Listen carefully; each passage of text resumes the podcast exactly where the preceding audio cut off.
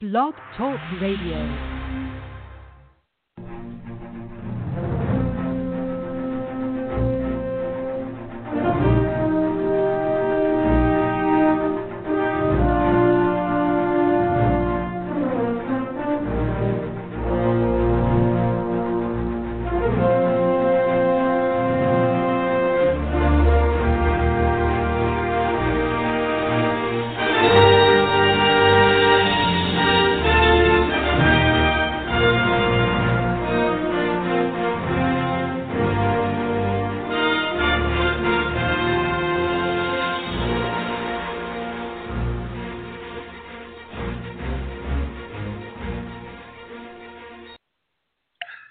Listening to U.S. Defense Watch Radio on the front lines of truth and liberty.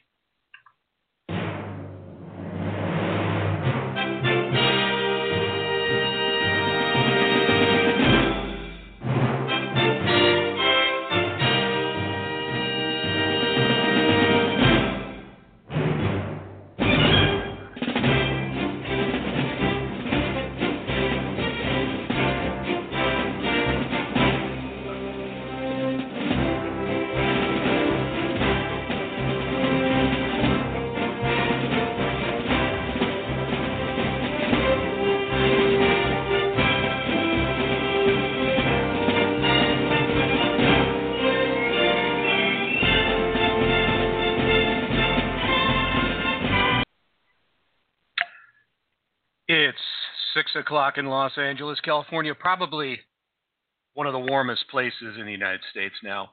And this is Ray Starmann, your host on U.S. Defense Watch Radio. We've got a great show tonight, an hour long show titled The Good, the Bad, and the Ugly. Actually, I wanted to do the lead in with the uh, great soundtrack from the movie The Good, the Bad, and the Ugly. A little technical difficulties here at U.S. Defense Watch uh, Radio Studios. Maybe I'll have a meltdown like Lawrence O'Donnell from MSNBC and start throwing stuff and screaming at all my interns. Uh, no, that's just not the way things happen at U.S. Defense Watch Radio. A little bit calmer here. We just roll with something else. that was a theme from the 1969 movie with Michael Caine, Cliff Robertson, and Henry Fonda, Too Late, the Hero. Today's subject, we're going to talk about the Pentagon's many successes and failures in 2017. And another action packed, no holds barred, politically incorrect show here on U.S. Defense Watch Radio. Talking about the good, the bad, and there's a lot of ugly going on in the U.S. military right now. But first, as I always do, we're going to talk about, uh, cover some of the news here for about five minutes before we get into the uh, subject for the day. As everybody knows, it is cold out there in America. Probably the only two warm places in the United States now are Southern California. Uh, I'm going to take a temperature reading right now and tell the audience what exactly the temperature is. Whoa, it is cold here in Los Angeles, 55 degrees along the ocean. I don't know if I can handle it. Uh, Florida is pretty warm as well.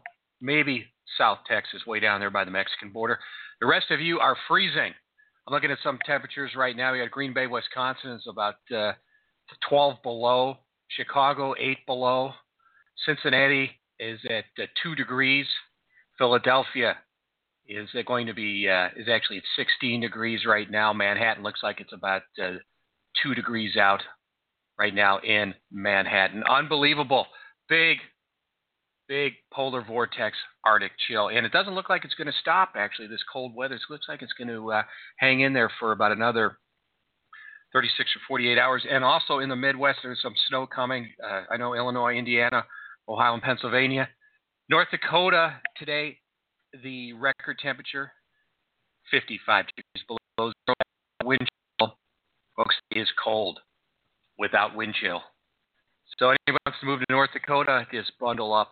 There's a lot of good jobs there actually in the uh, in the oil industry. Let's take a look at some more of the news uh, with also some weather news here. Niagara Falls freezes.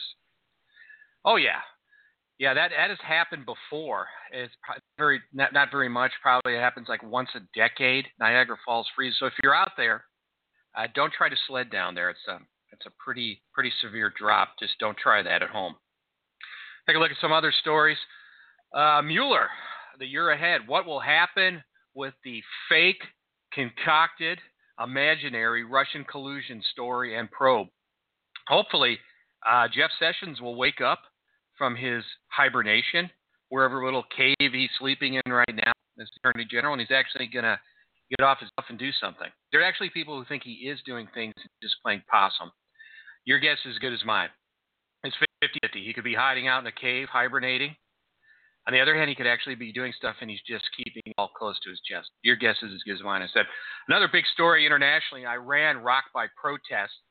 Um, you know, this happened a few years ago. The uh, the young people of Iran, the young people of Iran are our friend. They do not like the government there, run by a bunch of psychotic mullahs. They want changes. They want economic prosperity. Uh, they want to live like some of the Iranians that uh, got away in 70, uh, 78 and 79, came to the United States, and, and, and Beverly Hills are living right now. Uh, so stay tuned for that. That uh, that is a growing story, and you know there's no government in history right now in the last 20 years that deserves to go down more than the Iranian government. I mean, how they have avoided a major league ass kicking at the hands of the United States military is uh, just a testament, basically, to, to luck on their on their point on their part. They were, of course, behind the uh, the 83 bombing on the runway there at uh, Berlin International Airport or Beirut International Airport that uh, killed a couple hundred Marines. They uh, that was a Hezbollah bomb that uh, the Iranians were behind. Ronald Reagan, strangely, did not did not react to that. he just pulled out and he moved on. That was unusual that he he would have done something like that. Let's take a look at some more more news right here. 4,655 reported UFO sightings in 2017, 490 in California. Stay tuned for uh, some more stuff on that. Of course, we uh, we don't cover UFOs at U.S. Defense Watch, but it's still a pretty cool subject. And uh, you know, something I'm going to be talking about uh, probably on either uh, tomorrow's show or if I'm on it at uh, New Year's Day. is what's going on in Europe with the the insane the insane immigration policies of the EU, which are basically no immigration policies, just overrun the continent with people from the Middle East, have no idea who these people are. No idea. And uh, in, in, Berlin, they've now created uh, near the Brandenburg Gate, having a huge uh, New Year's party. Brandenburg Gate, we've all seen it, you know, the uh, the main gate there in, in, the center of Berlin, where the old newsreels of the, the Nazis uh, driving through Hitler in his open sedan, uh, waving to the crowd. They're actually having a New Year's party there, and they created a safe zone for women because uh, you know they're so worried that these uh, their their new guests from the Islamic world are going to go on a rape and crime spree there on New Year's night. Stay tuned for that. And uh, I'm not counting on the German police to uh, have the guts to do anything. These are not the uh, the same people that uh, that took over almost took over the world 70 years ago. They're basically just uh, politically correct men in uh, in gardening clogs. When we come back on U.S. Defense Watch, we're going to talk about, like I said, the good, the bad, and the ugly in 2017, all the stuff going on in the U.S. military, what we've done right, uh, some of the stuff we've done wrong, and continuing to doing wrong, doing wrong under Secretary of Defense General Mattis. And we'll be right back on U.S. Defense Watch.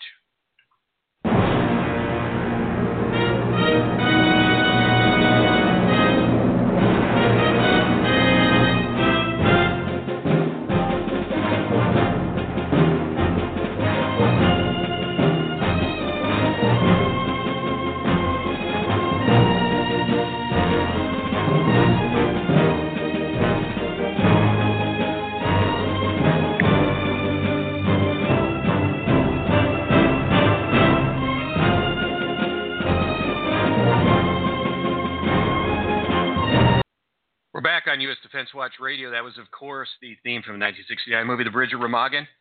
And uh, as a, a film buff, some somebody who's seen probably every war movie ever made, uh, probably a hundred times over. I like a lot of the soundtracks are great. I'll be playing a lot of them on U.S. Defense Watch Radio, little pieces of them, snippets. I know people don't want to listen to three minutes of the Bridge of Remagen soundtrack, but you can if you go to uh, YouTube or Vimeo. That movie came out in 1969. The true story of American ingenuity and daring, guts, bravado. How we saw an opportunity to seize a bridge over the Rhine and we did it.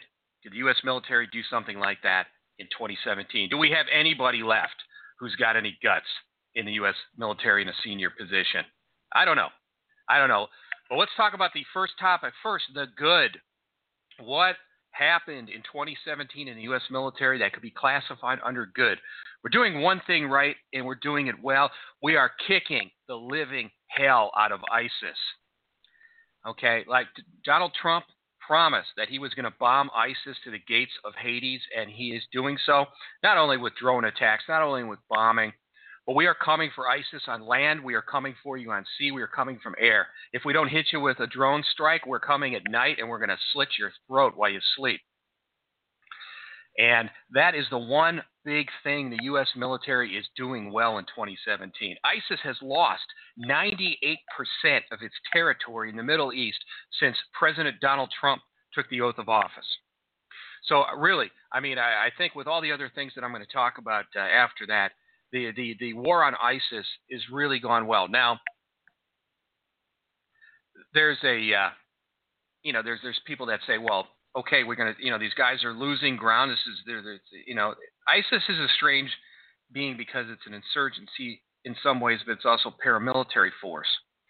They've lost almost all their ground, all their territory. I mean, they they almost they had land, uh, they had uh, enough land last year before Trump came in, about the size of Ohio, spread out in Syria and Iraq, in the Middle East. And think about that. Now they've lost almost all of it. What are they controlling? Something area the size of Cleveland. Well, I don't think ISIS wants Cleveland. Um, but anyway, the uh, the fact is that uh, you know where are these guys going to go? We're killing a lot of them.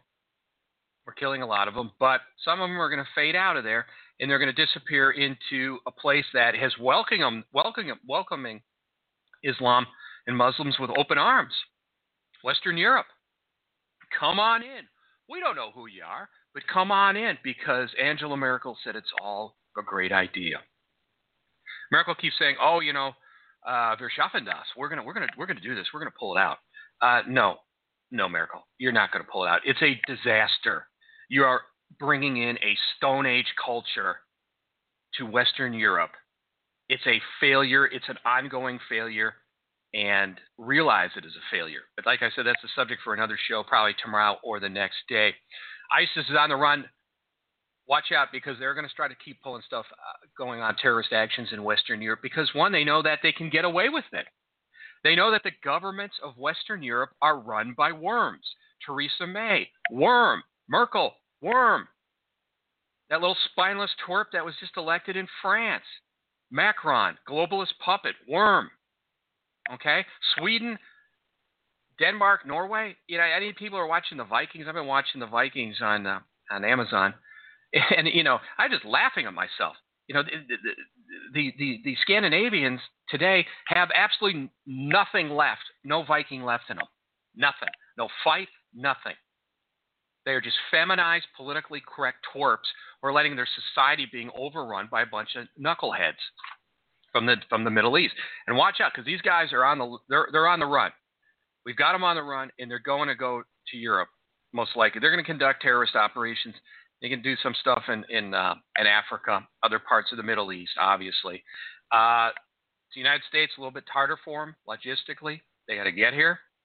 Uh, they know darn well that uh, there are 250 million guns in this country and millions of gun owners who are not Europeans, Western Europeans. Eastern Europeans are not putting up with this, and that's a whole different story in itself. So, one of the great successes of 2017 for the Pentagon you put ISIS on the right. You know, I used to love watching the briefings when the Obama administration, yeah, I think it was the second one when Operation Inherent Resolve. The Obama administration's taking the. They've really got him on the run. And they get Admiral uh, Rear Admiral Kirby up there, who is sort of the Pentagon's version of Mr. Rogers. He'd be out there, you know, his little organ grinder, smoke and mirrors machine. Uh, we've launched uh, uh, 20 air sorties today.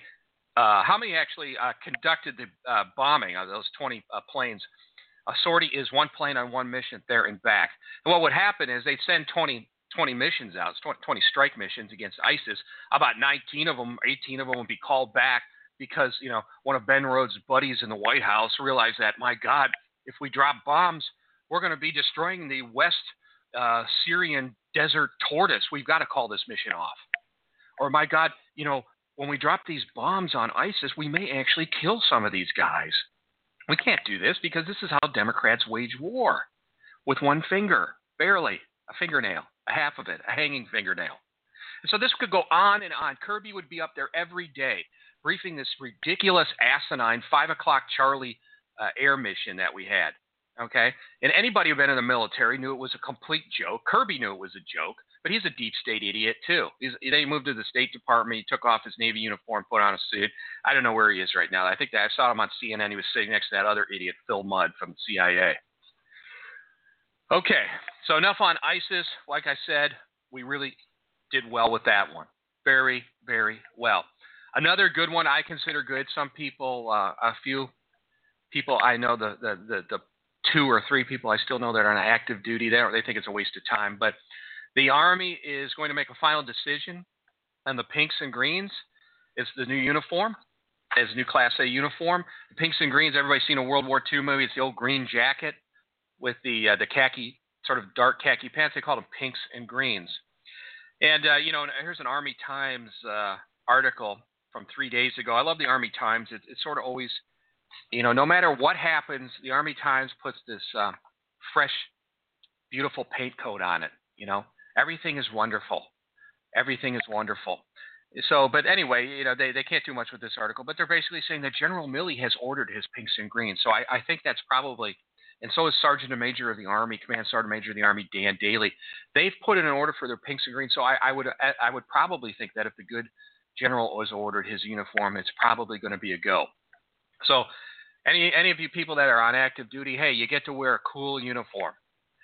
Cool uniform. You won't uh, be mistaken for an East German border guard like I was when I was walking through uh, East Berlin in 1989 in my Class B puke green shirt with my service cap and my dark green pants, and I had somebody uh, who was a Brit who thought I was a East German border guard. Oh boy. When we come back on U.S. Defense Watch Radio, we've got about 43 minutes left. We're going to talk about the bad. Oh, yeah. The bad is bad, but even worse than the bad is the ugly, and there's a lot of it. We'll be right back on U.S. Defense Watch Radio.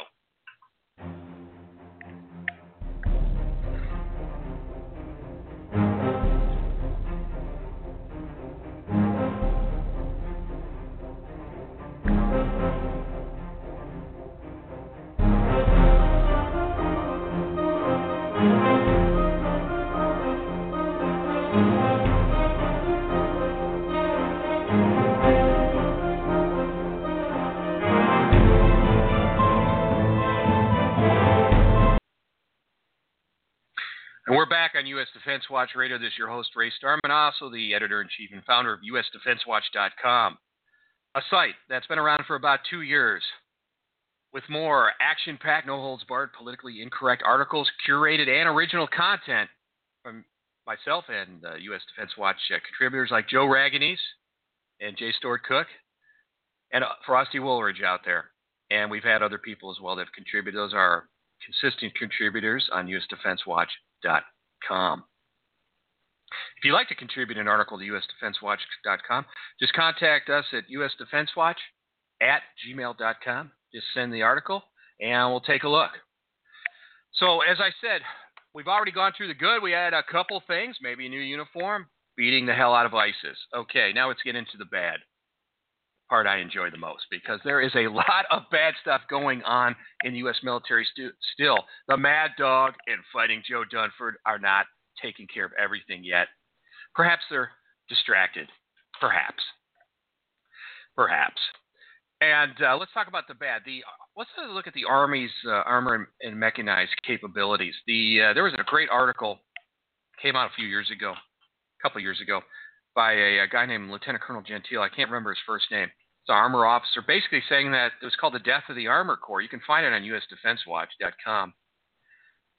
And he just basically said that you know we're so focused fighting these insurgencies in the Middle East that basically we've abandoned our armored and mechanized capabilities. I know what you're saying, but Ray, I saw a picture uh, on uh, the Drudge Report of a uh, U.S. Stryker vehicle on the move in Czechoslovakia. Okay, yes, we still have stuff but he was, Colonel Gentile was talking about the armor force as a whole.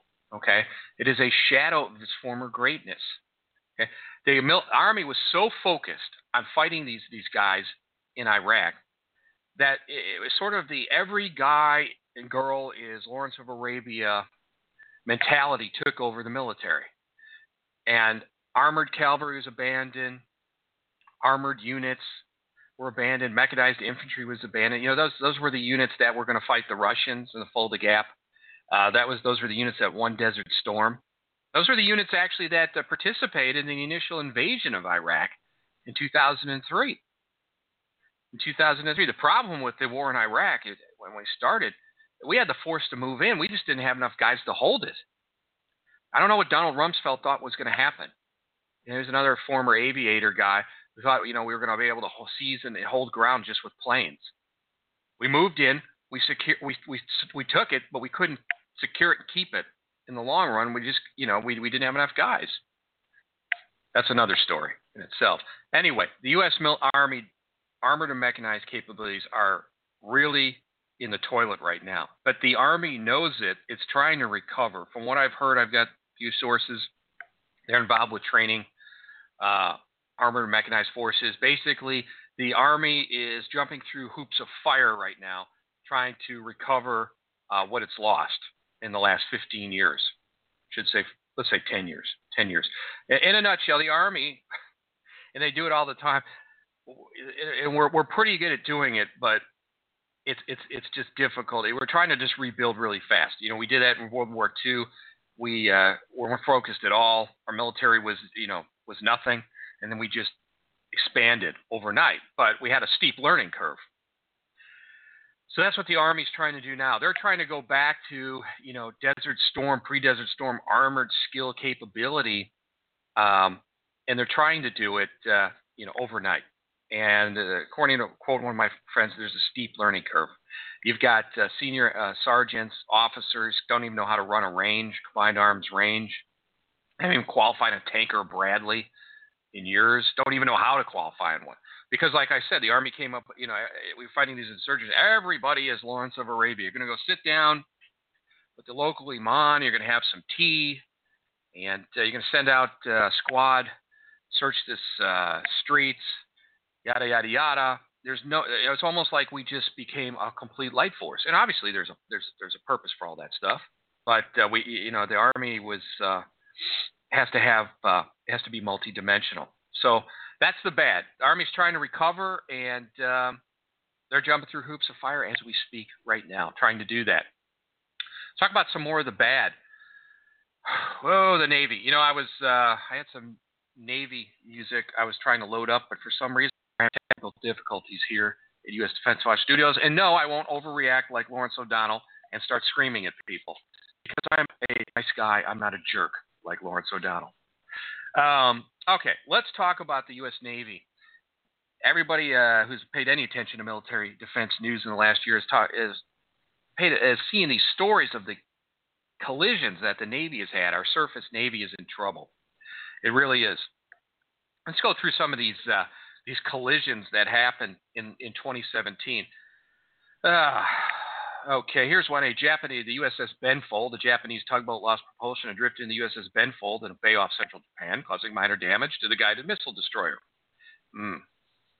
That's an interesting one. Then there was the USS John S. McCain, the Navy guided missile destroyer, which collided with an oil tanker about 50 nautical miles east of Singapore on August 21st, 2017.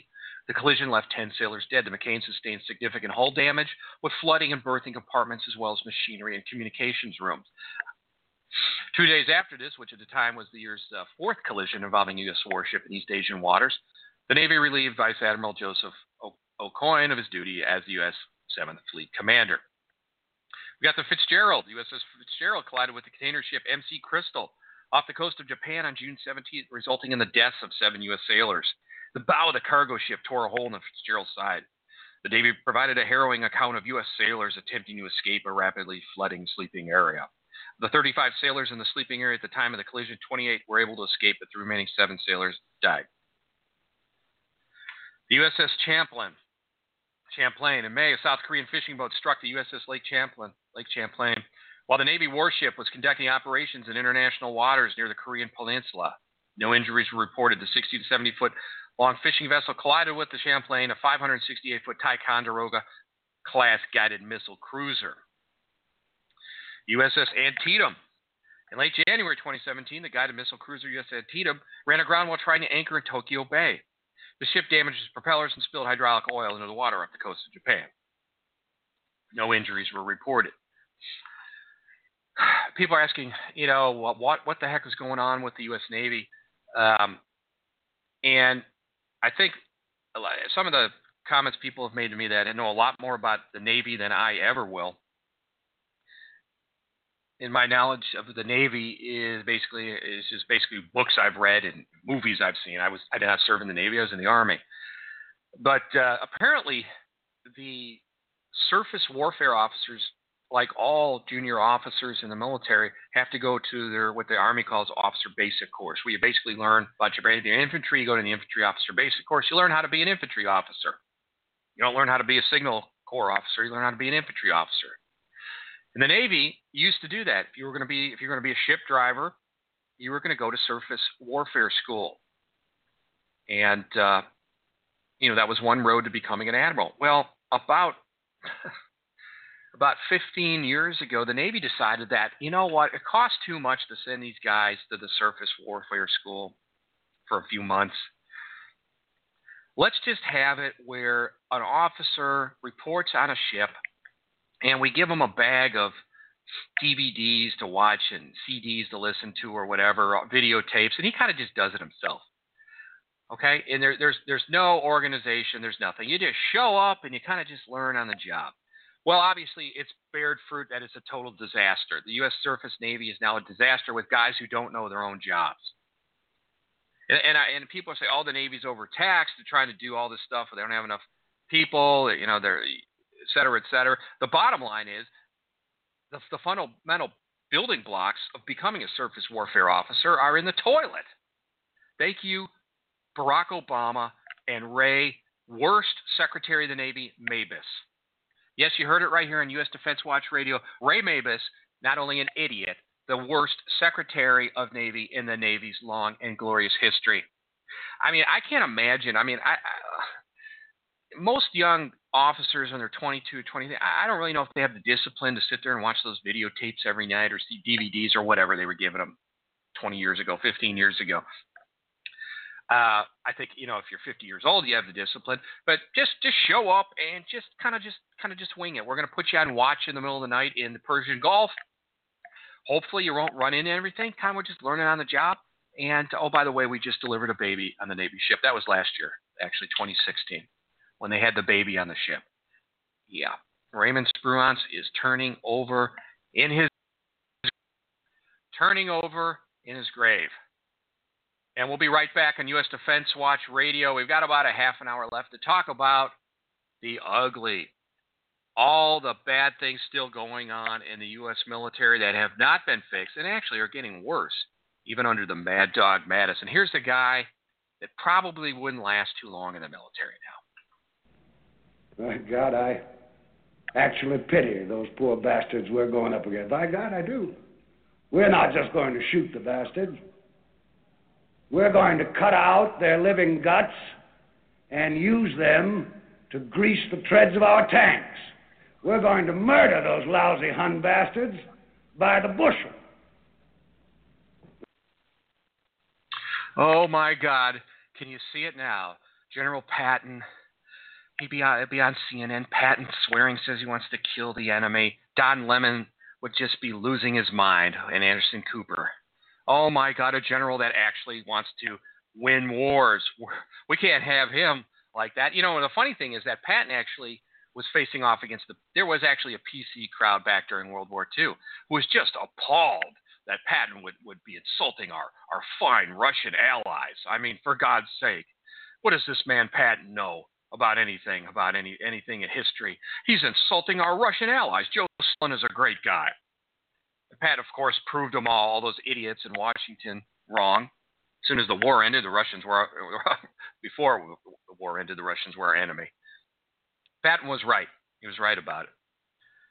All right, let's talk about the ugly. And I made a list before it came on the air, and believe me, the list of the stuff that's ugly is a lot, it's a lot longer than the good and the, even the bad. Let's talk about this. A recent article that I had on USDefenseWatch.com, I think last week, that the Navy waived uh, the PT physical fitness test for 48,000 sailors. Now think about that. 48,000 sailors could not pass the PT test in the Navy. Okay? talking basic stuff. You do some push-ups, some sit-ups. You got to do run, run a couple miles in a certain time. Couldn't do it. Forty-eight thousand flunked. That's about I don't know how many guys are on an aircraft carrier. Four thousand. There's about twelve aircraft carriers worth of people. Can't handle and pass the basic physical test in the Navy. There is a problem. General Mattis, we have a problem. Yeah, and I don't know what, where this stuff is on his list, to-do list. Okay, obviously ISIS was probably number one. Uh, dealing with that moron in North Korea, that crazy man, is probably number two. Uh, but you know, there's there's a lot of stuff going on in the military. Uh, that's uh, social engineering stuff that's just destroying it. All right, and and the, and the thing is, you have two, you have really have two problems going on in the, in the military. You have the millennial generation, which is completely out of shape. They were out of shape when they reported to the military. The training is so soft that they're not getting in shape while they're in the military, and their leadership is so weak that they don't care if they're in shape. It, it, it's like a trifecta of terror, of, of complete, just you know, it's it's just lunacy. You, you've got to be in shape if you're going to be in the military. You're not working for Google and that's another problem is these people running the military, these social justice warriors, they think, oh, well, you know, it's no different than if you're just working at the millennial startup down the street where you go get your Starbucks and go into your little cubicle. It's no different. It's the U.S. military. We just fight wars. All right. And the Navy, you know, segueing from the Navy story, we go into the Green Beret story, which I talked about ad nauseum a couple weeks ago. It still hasn't played out yet basically, in, in, summation, he had a letter written by, uh, I believe, uh, several people, sergeants, NCOs, officers at uh, the JFK Special uh, Warfare Center and School down at Fort Bragg, the home of the Green Berets, U.S. Army Special Forces, basically saying that the Green Berets are throwing out all their standards in the, in the qualification course. The only way you can get thrown out of there is if you injure yourself, and they, you know, they wheel you out in a gurney. They probably wheel you back in after you heal. You know, it used to be you had to you had to really hit make some grueling physical standards. You had to be in good shape to be a Green Beret. Excellent shape, awesome shape. But you know, they're probably getting pressure from Capitol Hill from people like Claire McCaskill and you know Pocahontas Warren and soccer mom Julie Brandt that there aren't any women that are Green Berets because they can't make it. So let's just not have any physical standards. And then everybody can come in hey, you know that old lady you just saw going into, you know, Denny's restaurant with the walker? She's about 102. A Rose, she just celebrated her 102nd birthday. Well, why why she should be a Green Beret? I think we need to give everybody a chance. You know that fat kid in in in, in middle school that you know that that you bombarded with dodgeballs. That uh, it was uh, 300 pounds in high school. Well, he should be a Green Beret too. Everybody, you know, we feel sorry for him that we threw some dodgeballs at him. Let's give him a Green Beret. Green berets for everybody. Everybody gets a beret. It's like everybody gets a. And I, you know, the special forces community, the veteran community is up in arms over it, and they should be. Hasn't played out yet, but um, the way the military's been acting on everything, just expect them to roll over it and expect to see that 102-year-old lady from Denny's with her walker, uh, with silver wings on her chest, knowing that she's one of America's best. It's just it's just a disgrace, a disgrace. Uh, you know, quote my uncle was in the original Project Delta in, in Vietnam, 69. Just called it disgusting. I agree with him. All right, and then we move on to the transgender issue in the military. Oh, what's the military without some transgenders?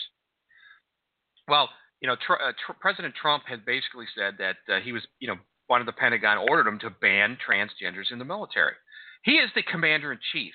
What he says goes in the military. But of course, the liberals can find any kind of federal judge. They dig these guys out of you know some some alley in San Francisco that are going to rule against it. A couple federal judges ruled against it. The Pentagon rolled over. Now, if you're transgender, you can go right back in the military or sign up. It's just it's it's, it's beyond asinine. The president of the United States is runs the military. He's the commander in chief, not a federal judge. Does this mean that everything the Pentagon does is going to be ruled or overruled by some lunatic federal judge that's a friend of Elizabeth Warren's? I mean, it, it's just, it, it, and where's Mattis on it? He just, I haven't heard Mattis on anything. I, I really, I really haven't. He's probably, you know, reading one of his books in his 15,000 volume library. Nothing against having a library, but you know, I thought this guy was going to be coming into the Pentagon, you know, um, Mike Patton arriving in North Africa, kicking butts, siren blaring, getting the job done. He hasn't done one thing uh, to unseat any of the social engineering insanity. So eh, that's what I said on a show about a week and a half ago. If General Mattis isn't going to do the job, they need to bring in somebody who's actually going to do it. Because believe me, the military is not going to survive this. Okay. And I and I and I think that's one of the biggest problems with the generation that's running the military right now. I call them generation rationalization. Everything is rationalized. Everything. You know, put that square peg in a round hole. Make it work. Transgenders. Oh yeah, we we can make it work. Uh, open homosexuality, sexual assaults, no problem. We can make that work. Women in the Green Berets, they can't pass. We'll just have no standards. We can make it work. 37 year old mommy at two wants to make it through Ranger School. Just let her go. Give her about 2,000 chances eventually. Just, just, just pass her. She's the Ranger. Rangers lead the way. I mean, it's just these these guys are have rolled over on everything from the Mad Dog all the way down to a lot of the leadership, and they're doing like that idiot Sonntag who's running the JFK Special Warfare Center in school, to Scott Miller, General Miller, who's running Benning when the Ranger School fraud happened. Three's a fraud down at Fort Benning. So you have the transition. They have Chelsea Manning, you know, who was pardoned by Barack Obama because he felt sorry for her. She's one of the biggest traitors in United States history, but he felt sorry for her because she was she's transgender and she's changing genders and the military, the army wasn't going to give her gender reassignment surgery, but she felt sorry. So let's pardon the traitor. And the the traitor complains because she's not being given her gender reassignment surgery, and the army being spineless now. In 2016, actually, it happened. They said, okay, well, we got to give her gender reassignment surgery. And of course, now it's 2017, and uh, she's pardoned, and uh, she's now, I believe, a contributing writer at The Guardian.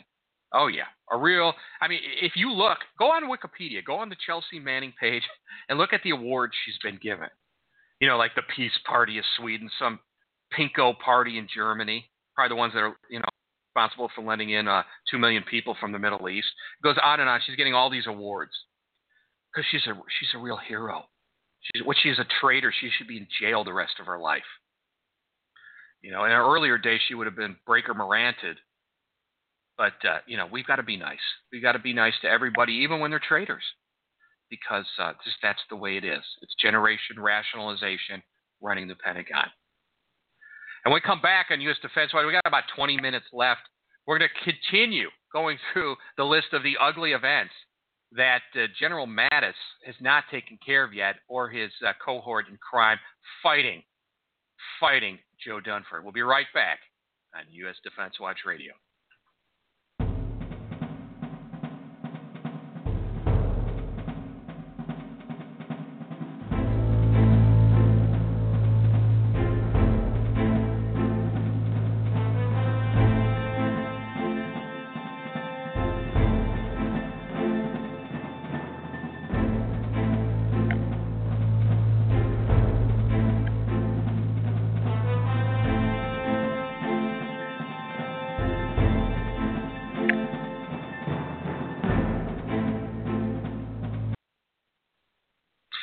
Ray Starmann, your host on U.S. Defense Watch Radio. It's 55 degrees in Los Angeles, probably one of the warmest places in the United States. If you're living anywhere else except warm Southern California, stay warm, bundle up, get some hot coffee or tea. I've got 20 minutes left here on U.S. Defense Watch Radio. If you're going to listen to this on podcast, you're listening live, or you can listen later, there's about 20 minutes left in the show.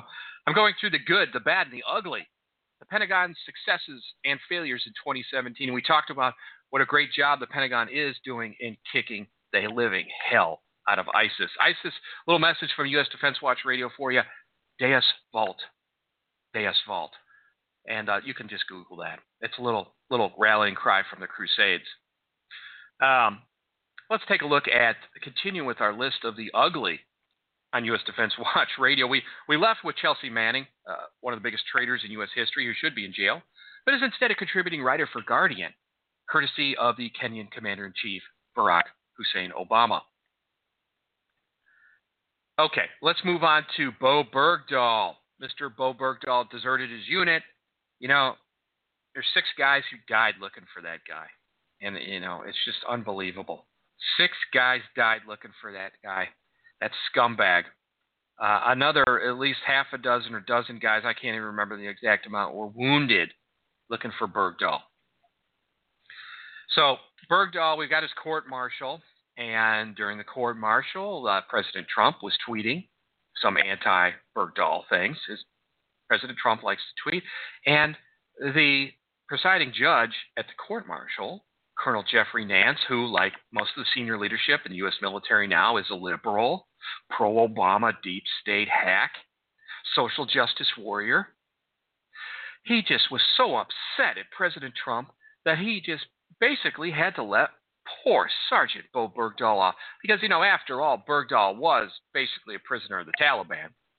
See, what Bergdahl hadn't realized, he should have just read a little history that, you know, when you when you desert to the bad guys, like, you know, the East Germans and the, the North Koreans and the Russians and stuff, they pump you for information. Then they treat you like dirt if they don't just blow your head off right away. Bergdahl. There, there isn't like you're going in there like Kim Philby, where you're going to be lauded as a hero. Okay, you're you're just a you were just a you know a nobody. They they pumped you for info. I'm sure you talked, and then they they treated you like a prisoner. Okay, Bergdahl did suffer at the hands of the Taliban, but the fact of the matter is you still should have been given some prison time. But Colonel Jeffery Nance was so upset at President Trump because President Trump is a conservative and he wants to make America great again. And Nance is, you know, for Hillary or, you know, the socialist guy from Brooklyn who honeymooned in the Soviet Union. And so he just had to let poor Bergdahl go. And you know that Bergdahl still waiting to hear, but he might get $300,000 in back pay. I, I could use $300,000. I know a lot of you people listening could too.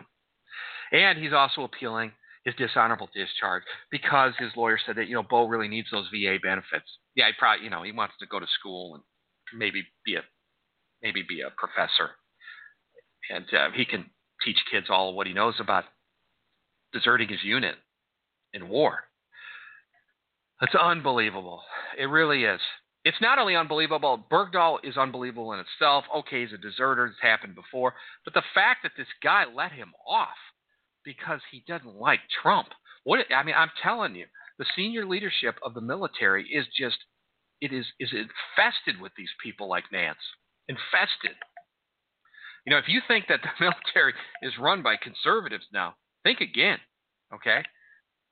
In in the last 10 years, you know, the, the the warriors, the studs, the conservative people, they left the military. I mean, if you if you're conservative listening to the show, obviously, would you want to be around when everybody around you is, you know, uh, running around like it's San Francisco in 1967? You know, the military is like, you know, Haight Ashbury now. Peace. Uh, okay, let's move on. So, all this stuff is going on. Where's General Mattis on any of it? The Green Beret standards, the Navy slugs, 48,000 of them, 48,000. The transgender fiasco, fiasco.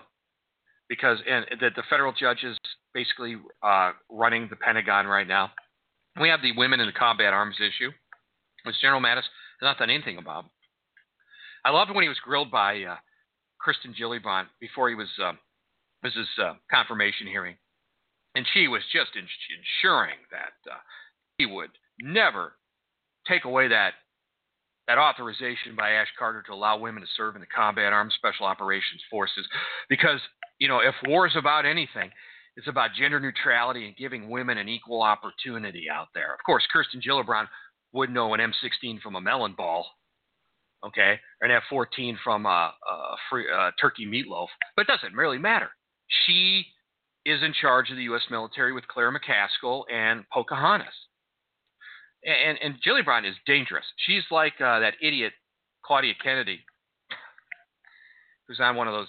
She, uh, Gillibrand is actually on the Senate Armed Services Committee.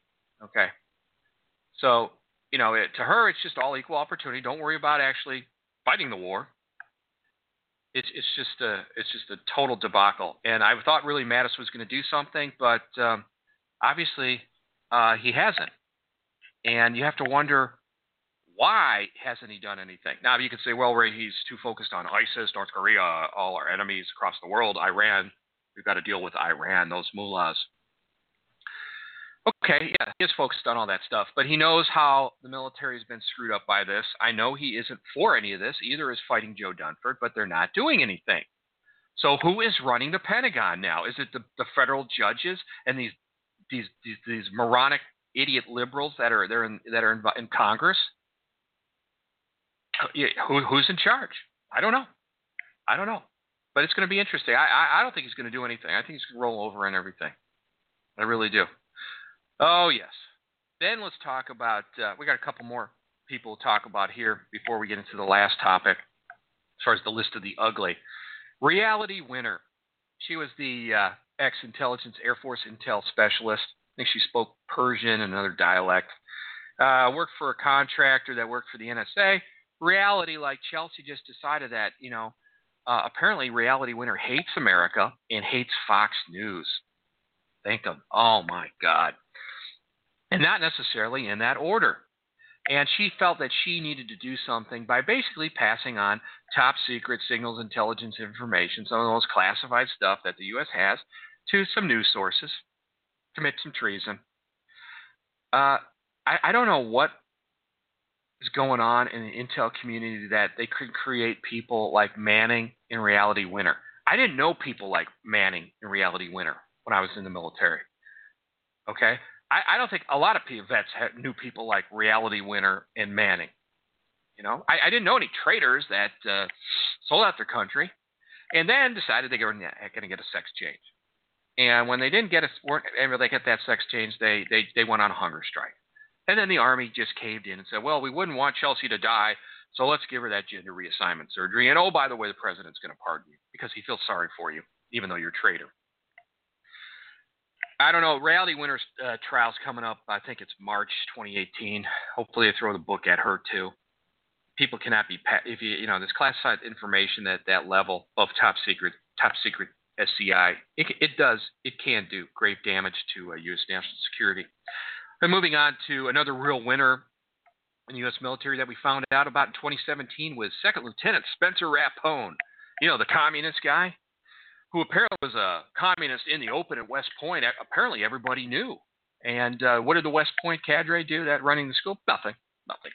Nothing at all. It's generation realization running the military.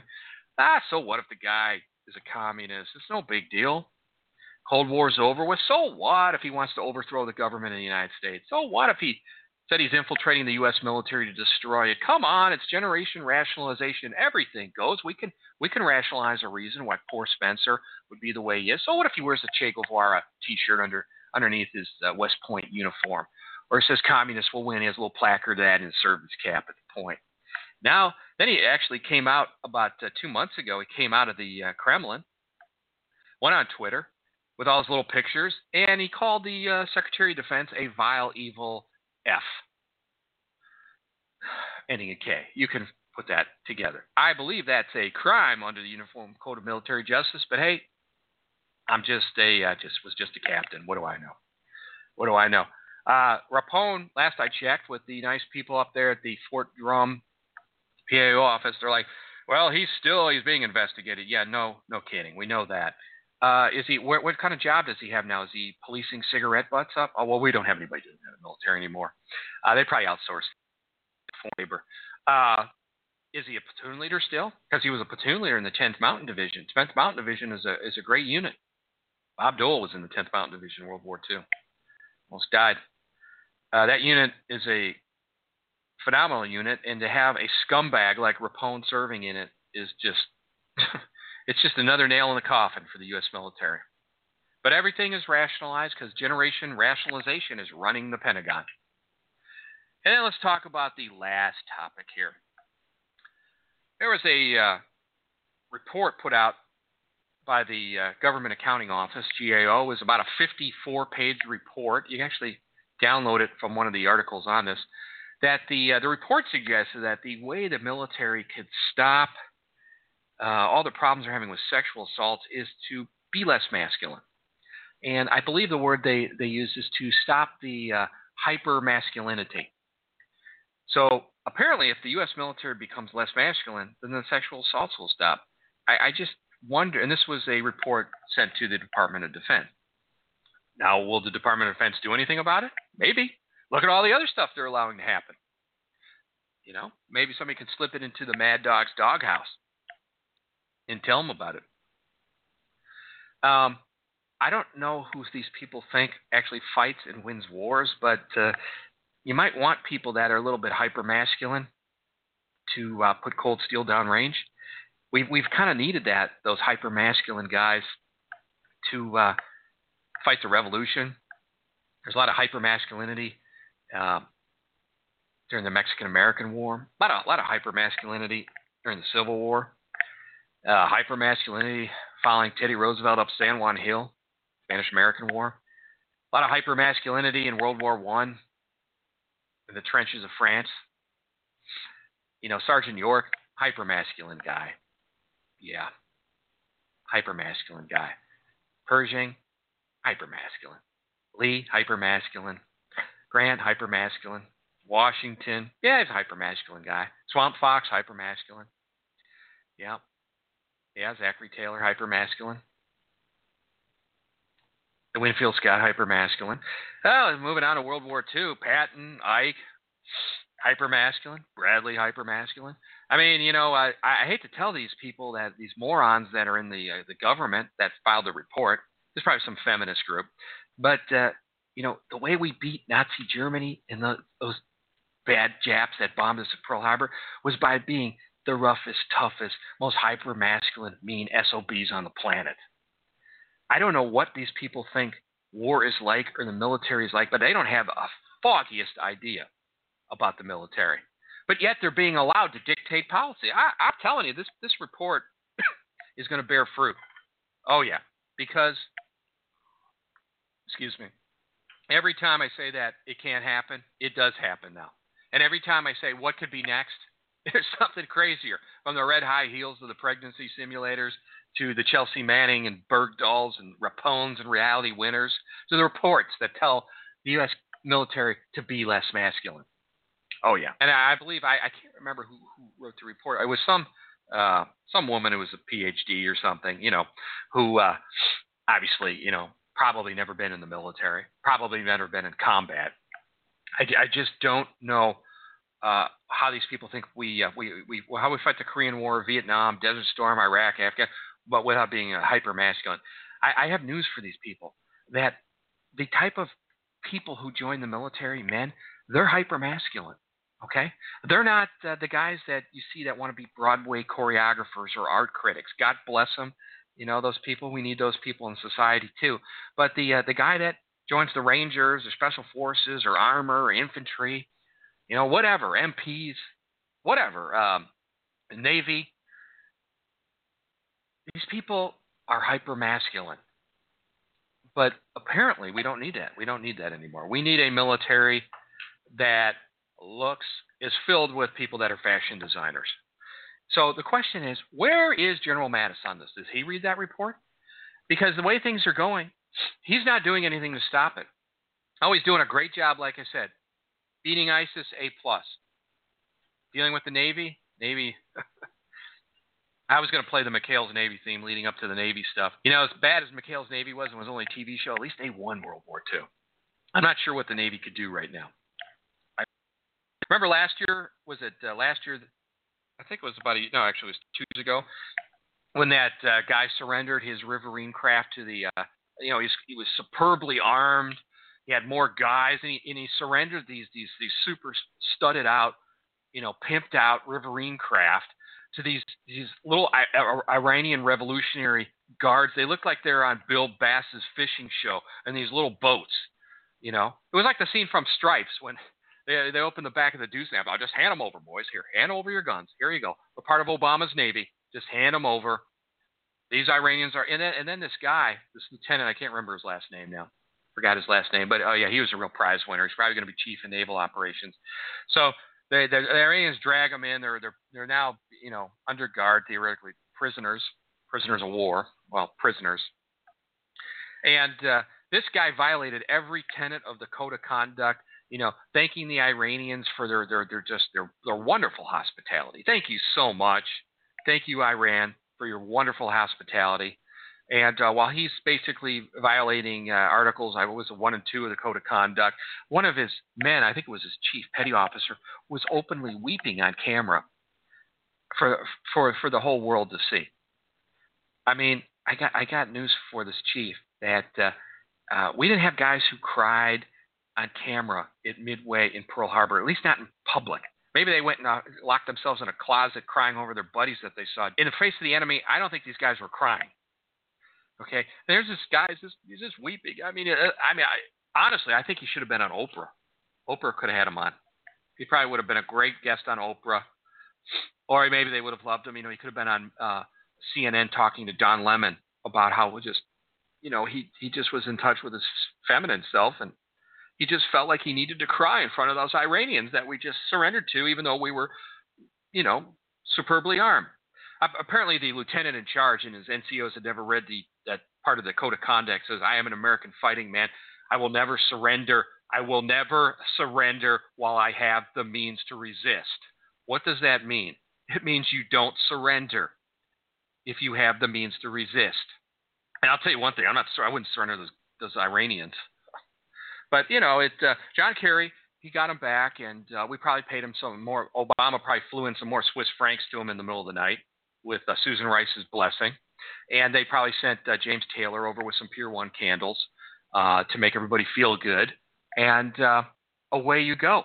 Because, uh, it, but the thing is, is you thought this stuff was going to end when uh, Barack Obama left and left to play golf 24 hours a day, and you thought, well, that you know Trump's bringing in the Mad Dog. Trump went to military school. He's bringing in the Mad Dog. The generals are going to solve it. They're not doing anything about any of this stuff you know, they can destroy ISIS. They can get money to, from Congress to purchase more equipment and stuff. But if you don't have the people that have the skills or the motivation, if there's no warrior spirit, if there's no esprit de corps, if there's no training standards, if nobody's in shape, well, then about three quarters of your military, is, three quarters of the system is, is, is, is, is sinking, has a hole in it. And I don't know when they're going to figure that out.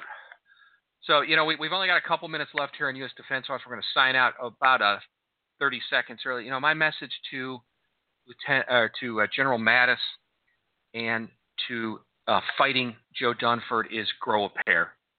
Grow a pair. I think you need to tell these people that are uh, trying to influence U.S. policy or the military – they're trying to take it down with social engineering. People like McCaskill and Pocahontas and Julie and the rest of them to shut the hell up and sit down. You heard it right here, General Mattis. Grow a pair. This is uh, Ray Starmann on U.S. Defense Watch Radio. We're signing off about just 30 seconds early right now, so I can get some some water before I start coughing. I have a dry throat here. And uh, stay warm, rest of America, and we'll see you either tomorrow or on New Year's Day for another great broadcast on U.S. Defense Watch Radio. And we'll see you next time. Bye bye.